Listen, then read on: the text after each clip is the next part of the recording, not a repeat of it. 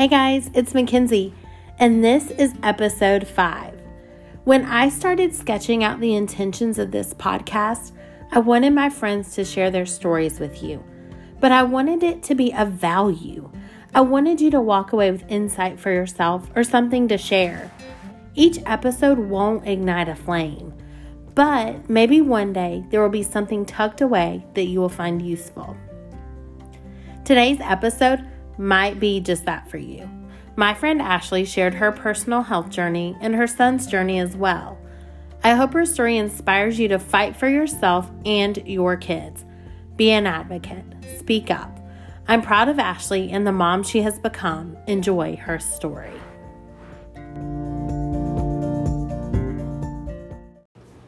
All right, I am sitting here today with Ashley. And Ashley, you have been teaching for how long? So this would be my fourth year Fourth year. teaching. Okay. Um, but you're my age, so you're older. Well, you're not as old as me. So, what did you do before teaching? So for um, it was at that point I think nine years I had been a hairstylist, and um, teaching was always something that I wanted to do. Like in high school, I took the you know future teacher courses and stuff, but um, I got out of high school, went to college, and it just wasn't for me at that time. So I wanted to do something creative. So I went to hair school and loved it. I still love doing hair. Um, it was definitely a creative outlet for me, but um, then I decided um, I was married at the time, and so we were thinking about starting a family. And I thought that I really wanted to go back to school. So um, How old were you about this time? I think like 27, 28, something Okay, like so much older than somebody who's gonna start college. yeah, you know, about about 10 years older than most of the, I call them kids yeah, in the class. yeah, uh, I get that. Okay, so you decided to go back to college, or Mm-hmm. you know, to get your degree. yeah. Did you work and go to college? How did you make that happen? Yeah, so I was, um, I had left the salon and I um, had a salon in my house. So I was still seeing all of my regular clients. So I was working and then going to school full time. I wasn't really working full time, but um, probably about part time. Yeah, but after you've worked and gone to school all week, because teaching is you're working all week. Yeah. Even when you're a student, mm-hmm. You still worked on Saturday, and that was a lot, right? Did you work Right. on Sunday too? So Sometimes, working, yeah. your workings, your weekends were booked. Yeah. That sounds exhausting. yeah. Okay, so you started teaching. After how long did you have to go? Did you go four years? Yeah. Oh my yeah. So I actually had to start over. Oh. So yeah, I did do a full four years, um, and then graduated and started working. Um, I taught third grade, and I loved that was. I don't want to say my favorite class, but it was my favorite class. it like sucks you in. You're like, yeah, Yeah. this is easy. Mm, I don't know about easy, but it was fun. they were the they were the best Yeah. for sure. All right, so you taught for how long, and then So I was I taught for that full year and then that summer I found out I was pregnant. So and then I would be due in February. So um that second year I was still in 3rd grade and I kind of had struggled a little bit. Um I had high blood pressure going into my pregnancy, but it seemed to pretty pretty much like level out. And then but I was sick basically every day. So um, I was definitely having to leave my class a lot to go to the bathroom. um, and there was one time where I opened the door to go throw up, and my principal was standing right there, and she could tell on my face that I was probably about to be sick. And she's like, I got this. It's okay. Oh, that's nice. So, yeah. it's good to feel like somebody's in your corner. Yeah. So that was everybody was really supportive. I mean, there were teachers that said, you know, text me if you need anything. Mm-hmm. So it was really nice. How was the rest of your pregnancy? Um, so w- well, the sickness really was terrible the whole time. Um, and then towards the end, it was right after my baby shower, I started having some like blood pressure fluctuations, and um, I had to go to the hospital. And at that point, I was about three weeks before my due date. They wanted to induce me, and I was really resistant. I said no. He needs to stay in for as long as possible. Um, so they did let me go home, but I had to continue going for appointments about every other day. Oh my goodness. And were you still teaching at this time? So I was up until that when I went to the hospital, and then they told me that if I was going to stay at home, that I didn't need to work. So I had to leave a little bit early um, at that point. And it was kind of hard because that was really unplanned. Um, you know, writing long term sub plans is super challenging, and I was really anxious about that. Um, and then having to leave kind of a little earlier than anticipated, you know, that makes you a little bit more anxious too. So I was kind of sad to leave them, but, you know, I knew that that's what I had to do. Right. Okay, so how long were you at home before Zachary came? Um, so we were there. It was about another week and a half. Oh, so not long at all. no. Uh, yeah, so I went to an appointment and they said, We're going to have to induce you tomorrow, that we can't prolong it anymore.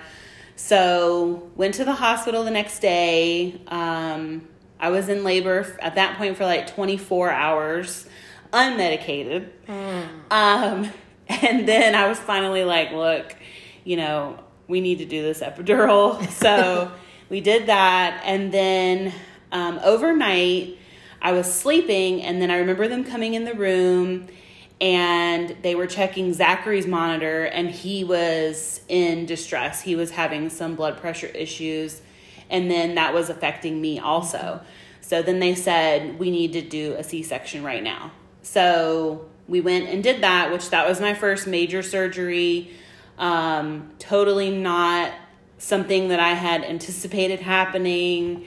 Um, so that was really challenging. And then had Zachary, and that was amazing. So, right. so he was born February, right? Right. February 2020. You're right. Okay.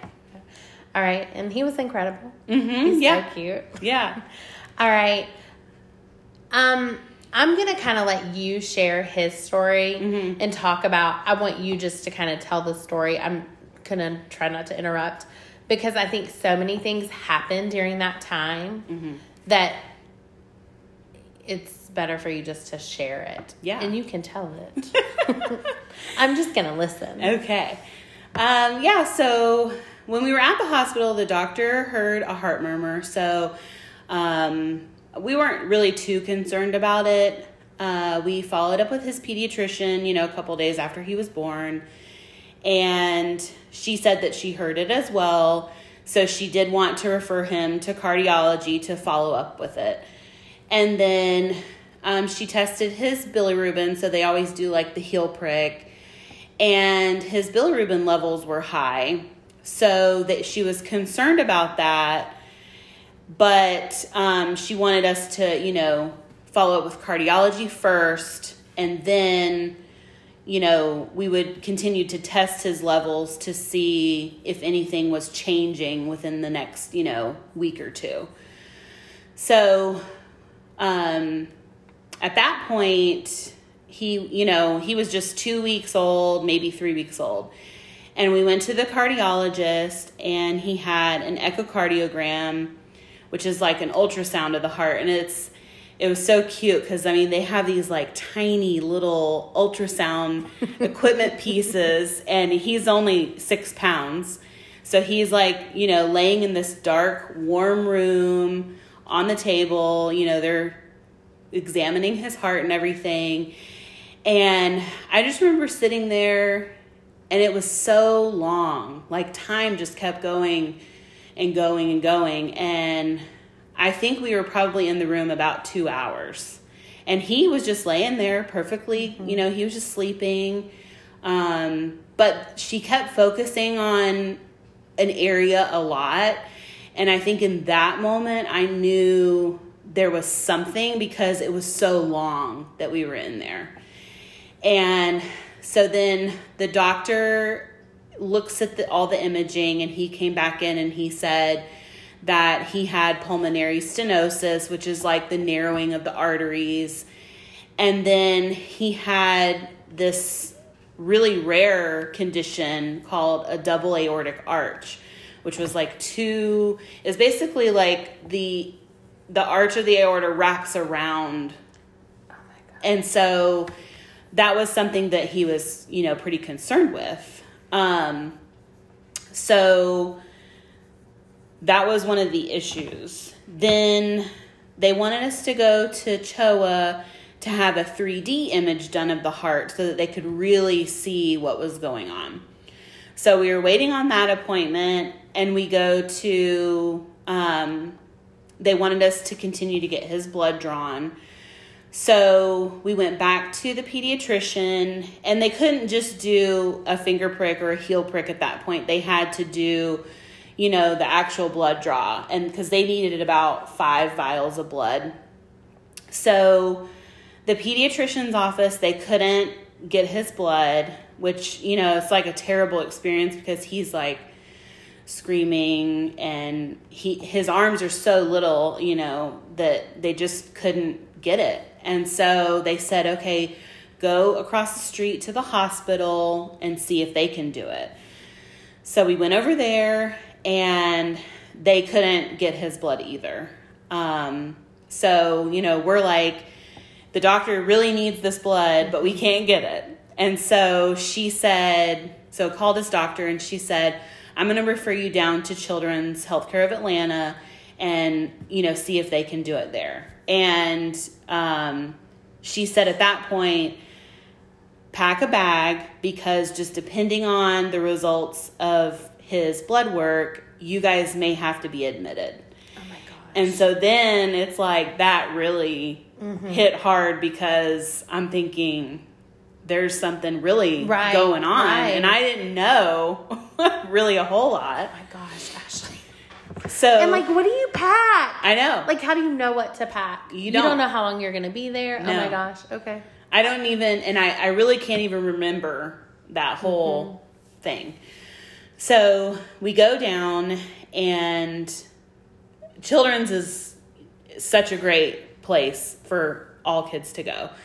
And I mean, they got his blood first oh, first awesome. stick okay. you know perfectly fine no tears. They had they have this little they have these drops.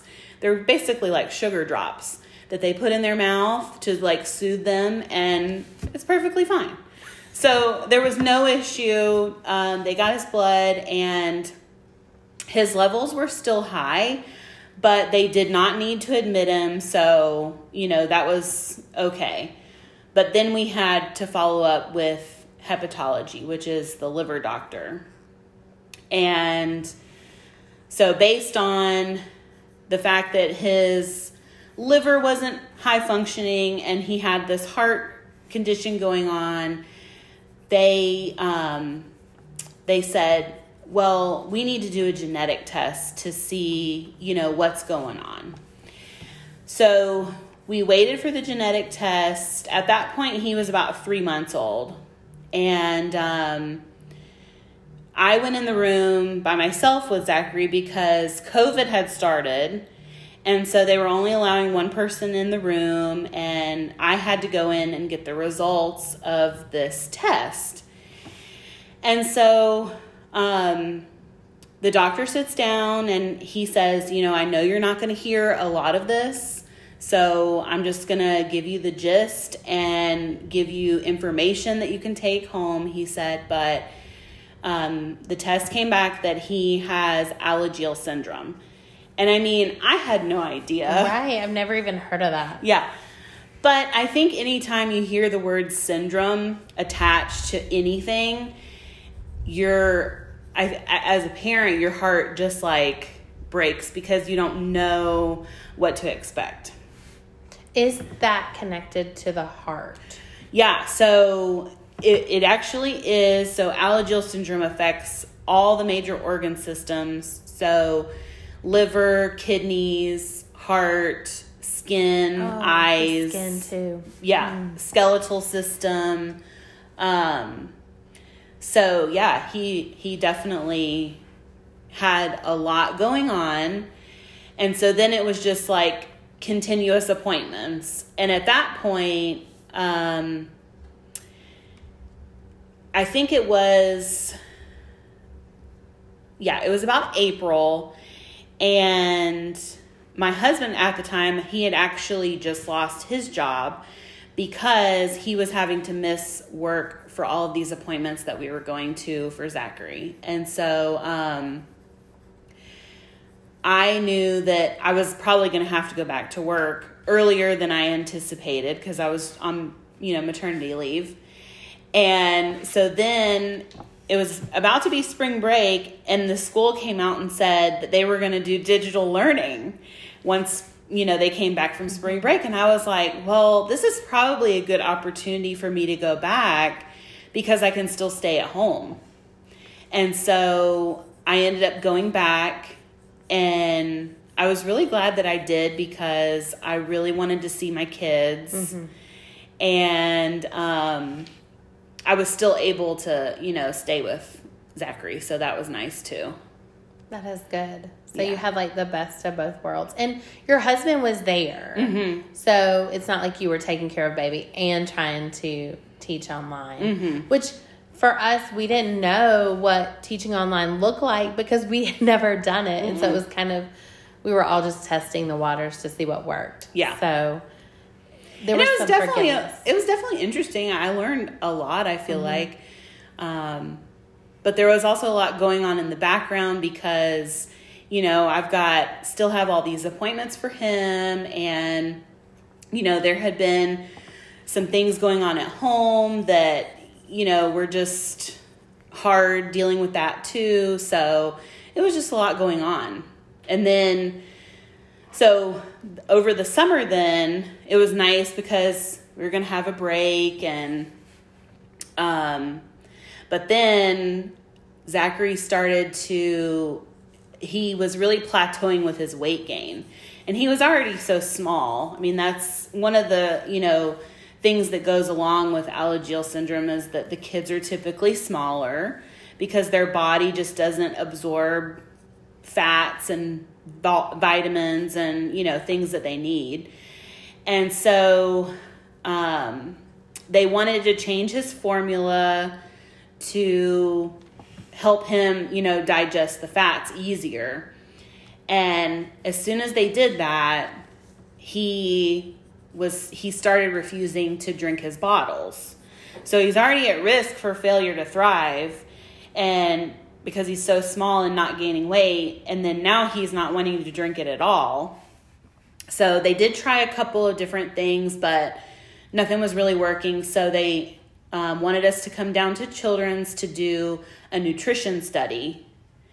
And they were to basically keep him there for a couple of days to see um, watch him eat see if they could work with him on you know eating the formula if they could add something to the formula but pretty soon after we got there um, he was placed on an ng tube and so that tube goes through the nose down the throat into the stomach and so and he was how old? he was five months old. So, so still very tiny. Right. Okay. Yeah. And um, I imagine that putting that on a tiny child, it comes out. Mm-hmm. Well, yeah. So, so at the hospital, it was okay. Um, and we didn't really anticipate leaving the hospital with an NG tube, but because he still wasn't drinking, um, that was, and he started to gain weight on the tube. That was the only way that they saw for him to be successful at that time. So before we left, they taught us how to insert, reinsert the tube because it was common for it to come out Um, and if you didn't know how to do it, you'd have to go to the hospital every time it came out to have it reinserted. So um, once we left, I would say an average he it came out twice a day. So I was very thankful that we learned how to reinsert Mm-hmm. it, but of course that was really hard because you know, you're having to hold down your kid and feed this tube through their nose into their stomach. And then you have the tape on their face is, you know, peeling off their skin constantly. So there's always, you know, um, irritation. And so, I mean, it was, it was really hard to do that. Was there an alarm on it, or did you just like it came out and you're like, oh, it's out Yeah. It, I mean, and it would in the be, middle of the night, right? Oh yeah, and it would be in a I mean a blink of an eye. Like you turn Mm-hmm. your head for a second, and it would be out. And so that made me really anxious be, all the time Yeah. because I feel like I couldn't ever take my eyes off of him. Like I just had to watch him all the time because I was so afraid that that tube was going to come out. And then I would have to put it back in. And that every time I did it, it broke my heart, which was like, I'm sure hundreds of times. So, Oh my goodness. All right. So during this time, you get sick. Right.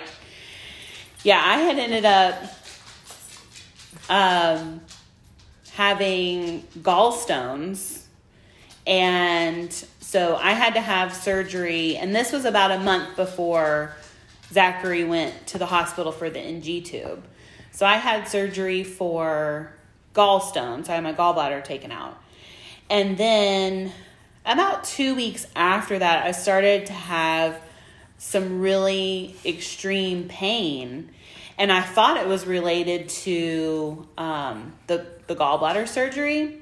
So I went back to the hospital and they admitted me to watch, you know, for a couple of days, which I was there by myself because, again, COVID was going on. And so um, that was scary and um, felt very isolated. You didn't know what was wrong with you. Right. And you're alone in the hospital.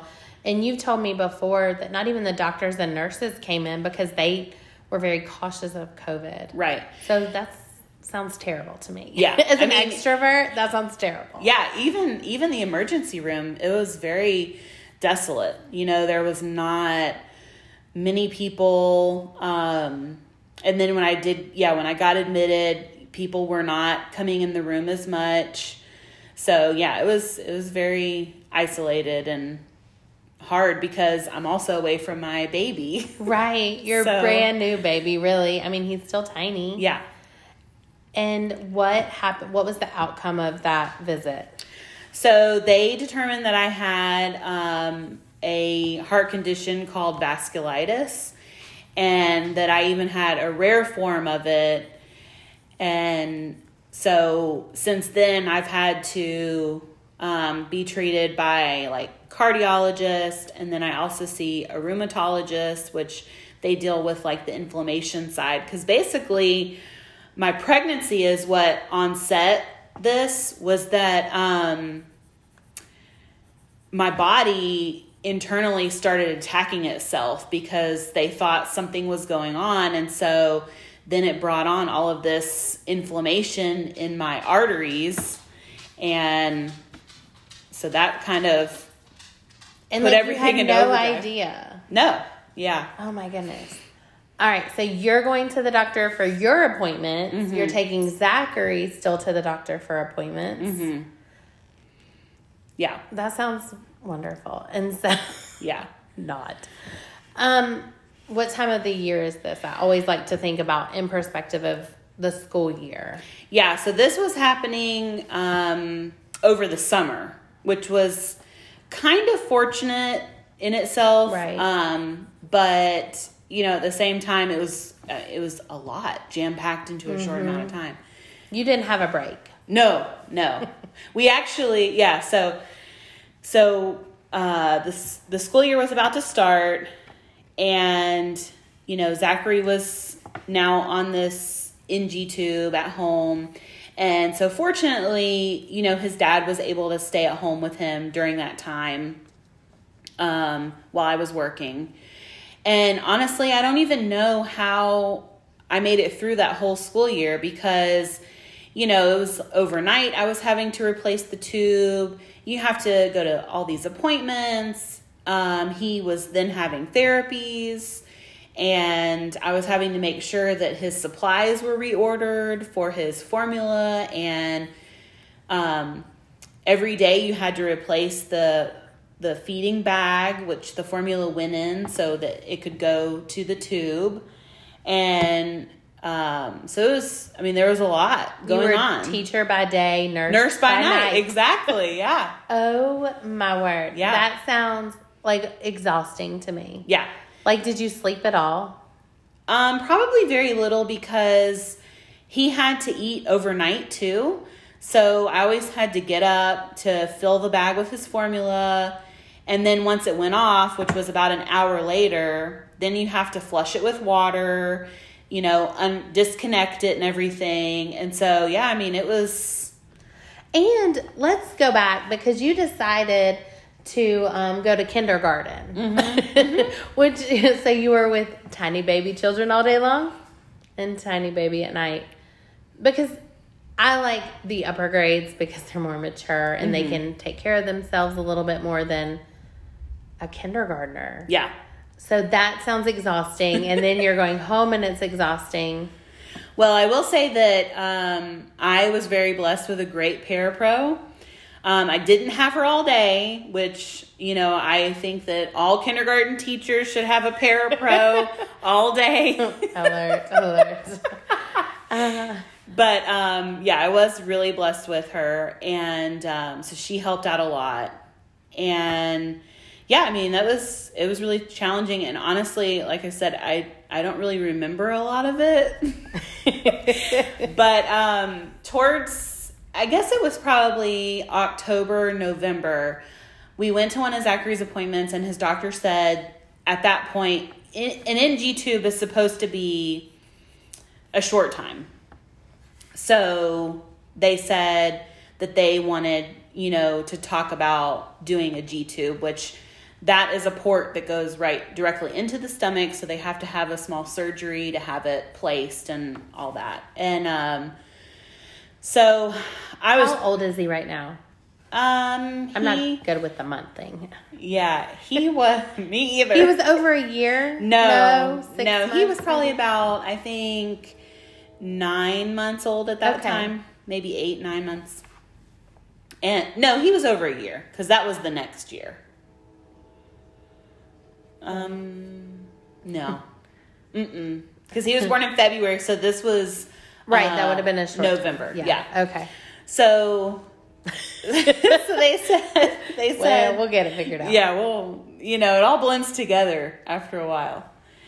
And um, so they wanted to do the G tube, and I was really resistant of it. I, I just really wanted Zachary to be given a chance to learn how to eat. I, I knew that if I could get him resources, that he could do it because he's very resilient and he's a really strong kid. And so I knew that he could do it. I just didn't know how to do it for him, you know.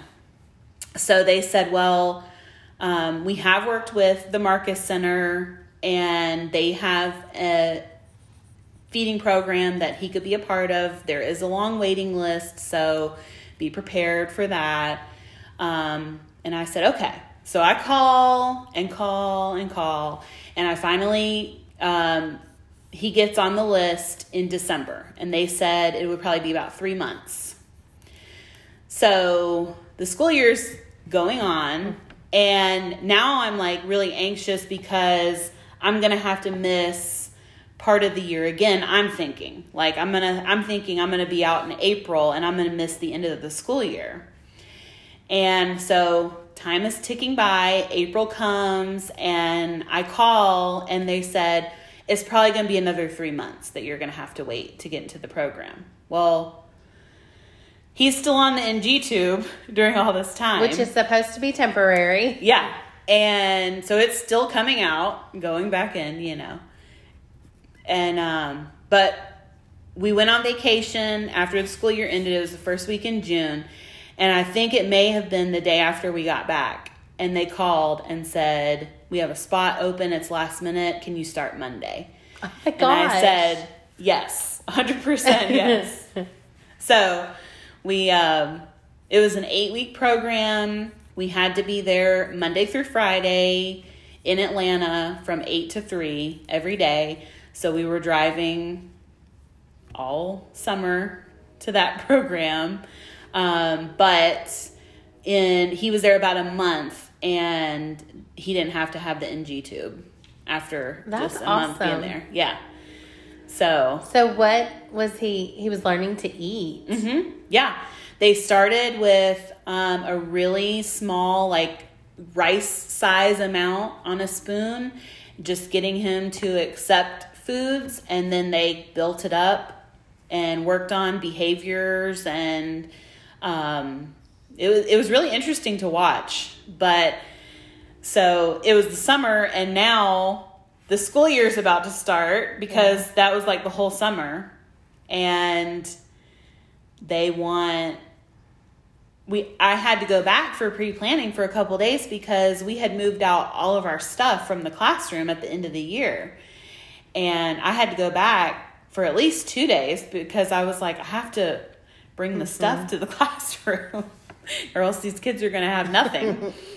and um, so I went and did that. And then they said we want him to stay an extra 2 weeks. So initially, I was going to just miss the first week of school. And then it ended up being I was going to miss, you know, three weeks. So I'm like, okay. it's a little bit stressful. Right. The very beginning of the school year. Because at the beginning of the year, you were teaching procedures, how you want your class to be run, what you want them to do, yeah. and you're not there. Mm-hmm. That's fun. Yeah.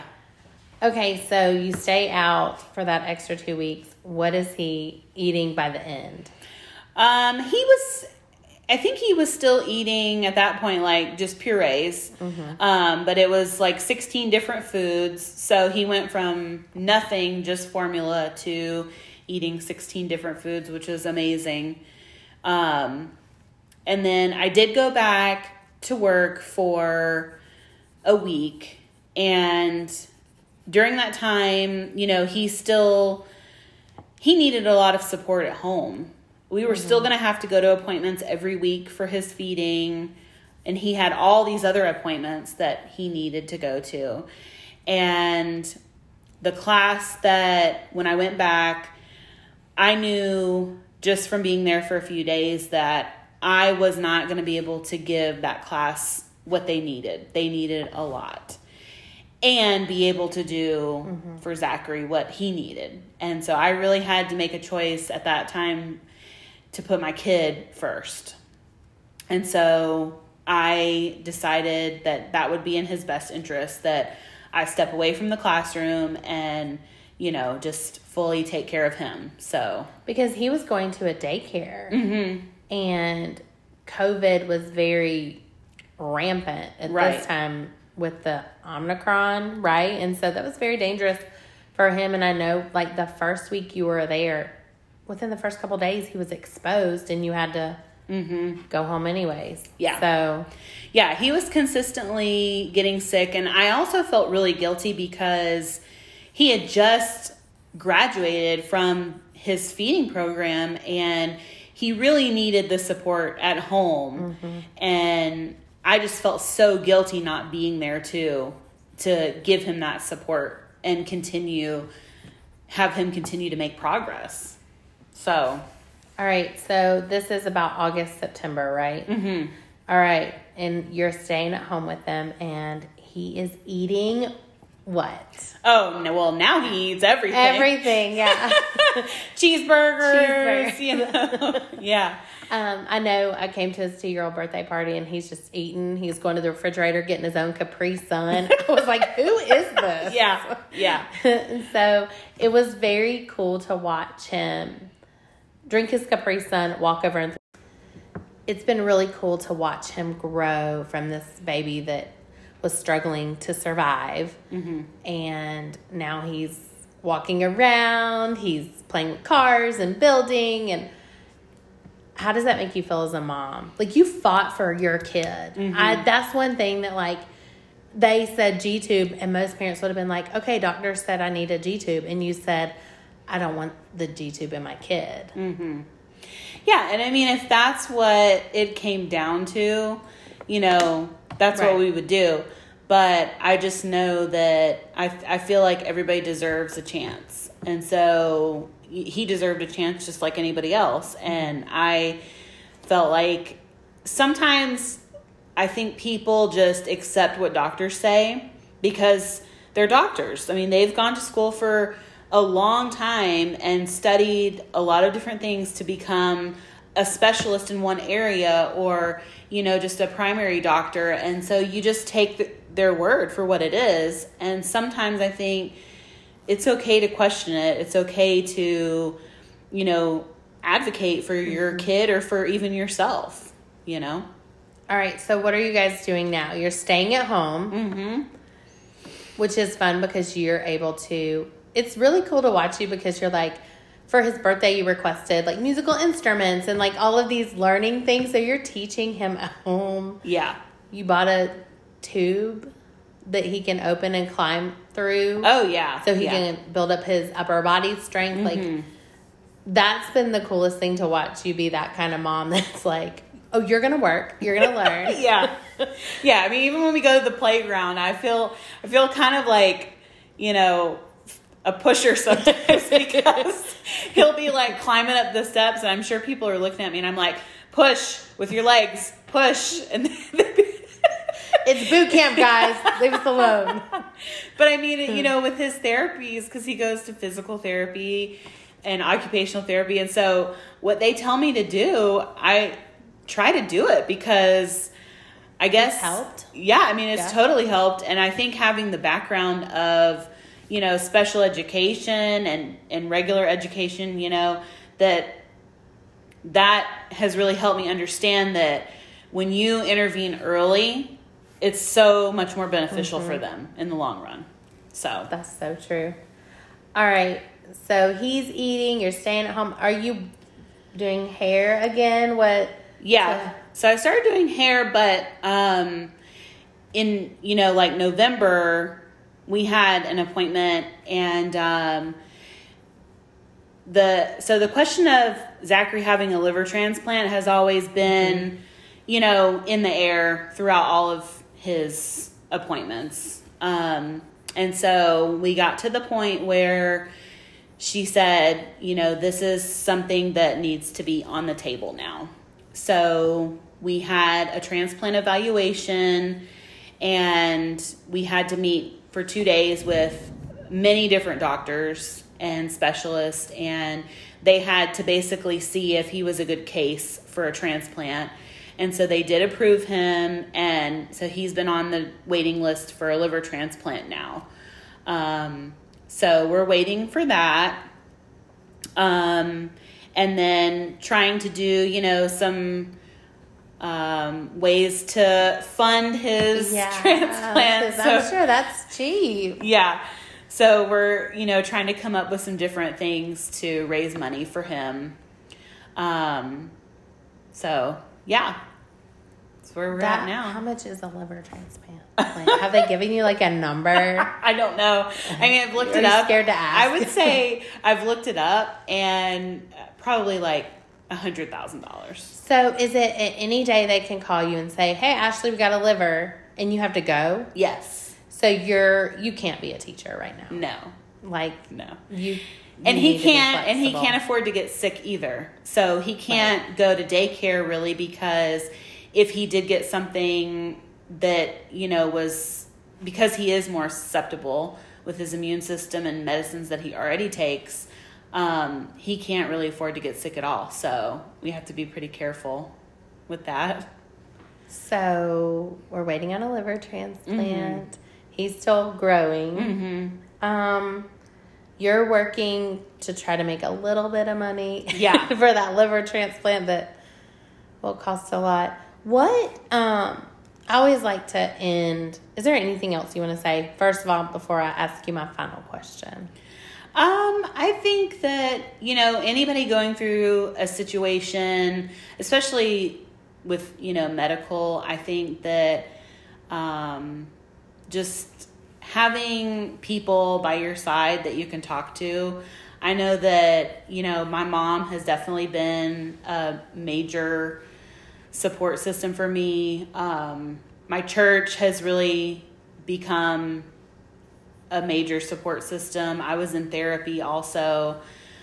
And one of the things was that in the beginning, I think that I was kind of mad. Um, mad at God, I think, because He gave me so much.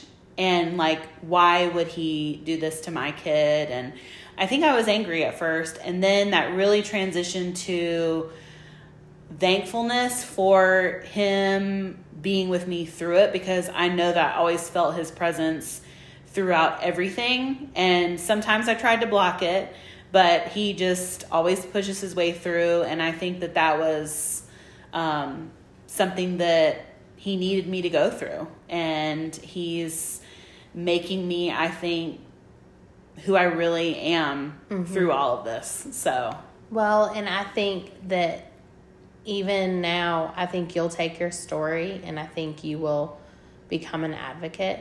I think you'll help parents through this. Mm-hmm. Because you don't mind helping. Mm-hmm. No. And so I think that you'll use your voice for something good. And so you'll be able to help people through this. And yeah. So, um, if there's an accessory that you need as a mama, um, like I have a teacher bag, but obviously yours is a little different. What is an accessory or a tip, something that parents who might be going through this or a similar situation might need? Um, well, I can say two things. Okay. So the first thing is, which is the number one thing um, that I think moms need, is a backpack. Uh-huh. because uh, it is the best thing to just throw it on your back and not have to worry about holding something mm-hmm. or so I think a backpack is pretty... So scratch the diaper bag. No. Yeah. On your You don't registry. need anything with a handle. Just put it a on backpack. your back. Yeah. Um, but the second thing, which is more important than a backpack, is definitely a support system. Um, I was really fortunate enough to have my mom with me through this whole process, but um, also, like I said, the church, I found a lot of groups on um, Facebook and even through Instagram that um, have really helped me. Um, they've definitely been very supportive. They've given information. People are always willing to talk to you. And I think that um, that's been really helpful too. So, even though he has a rare disorder, there are still other people out there and have you been able to connect with other patients? Yeah so fortunately there's a whole um, syndrome alliance that connects people and so i've definitely talked to several different moms. Um, i actually met a mom that lived in atlanta and in some crazy universe that we live in worked with my mom at one point oh. and has a son that has Alagille syndrome also. So we've talked a couple of times. Um, so it's been it's been really nice to have people that you can lean on and just ask questions. So this is a dumb question. So you're on facebook and you want to look for a support group. Mm-hmm. do you just type in Alagille syndrome? Yeah and then all of these groups popped up? Yeah. Okay. And some things too, um, you know, when we went through the whole tube, the NG tube process too, there are groups for kids that have NG tubes. There's specific groups for kids that have G tubes. Um, you know, there's all kinds of groups for physical therapy. And mm-hmm. so there's groups for everything. And that's something that's so important is to get, you know, collaborate with people that have something in common and ask questions. Don't be afraid. Yeah. Thank you, Ashley, for sharing your story. Mm-hmm. Um, I love watching Zachary grow, and I love watching you be a mom. Yes. Thank you for having me. Hey, guys. Thanks for listening today. Ashley did a great job explaining Alagille syndrome. But if you're interested and you want to Google, I wanted to spell it out for you just in case. You spell Alagille, A L A G I L L E. And if you're interested in donating, being an organ donor, or donating your liver to children in need, you can look up the requirements for donating on choa.org. choa.org. Thanks, guys.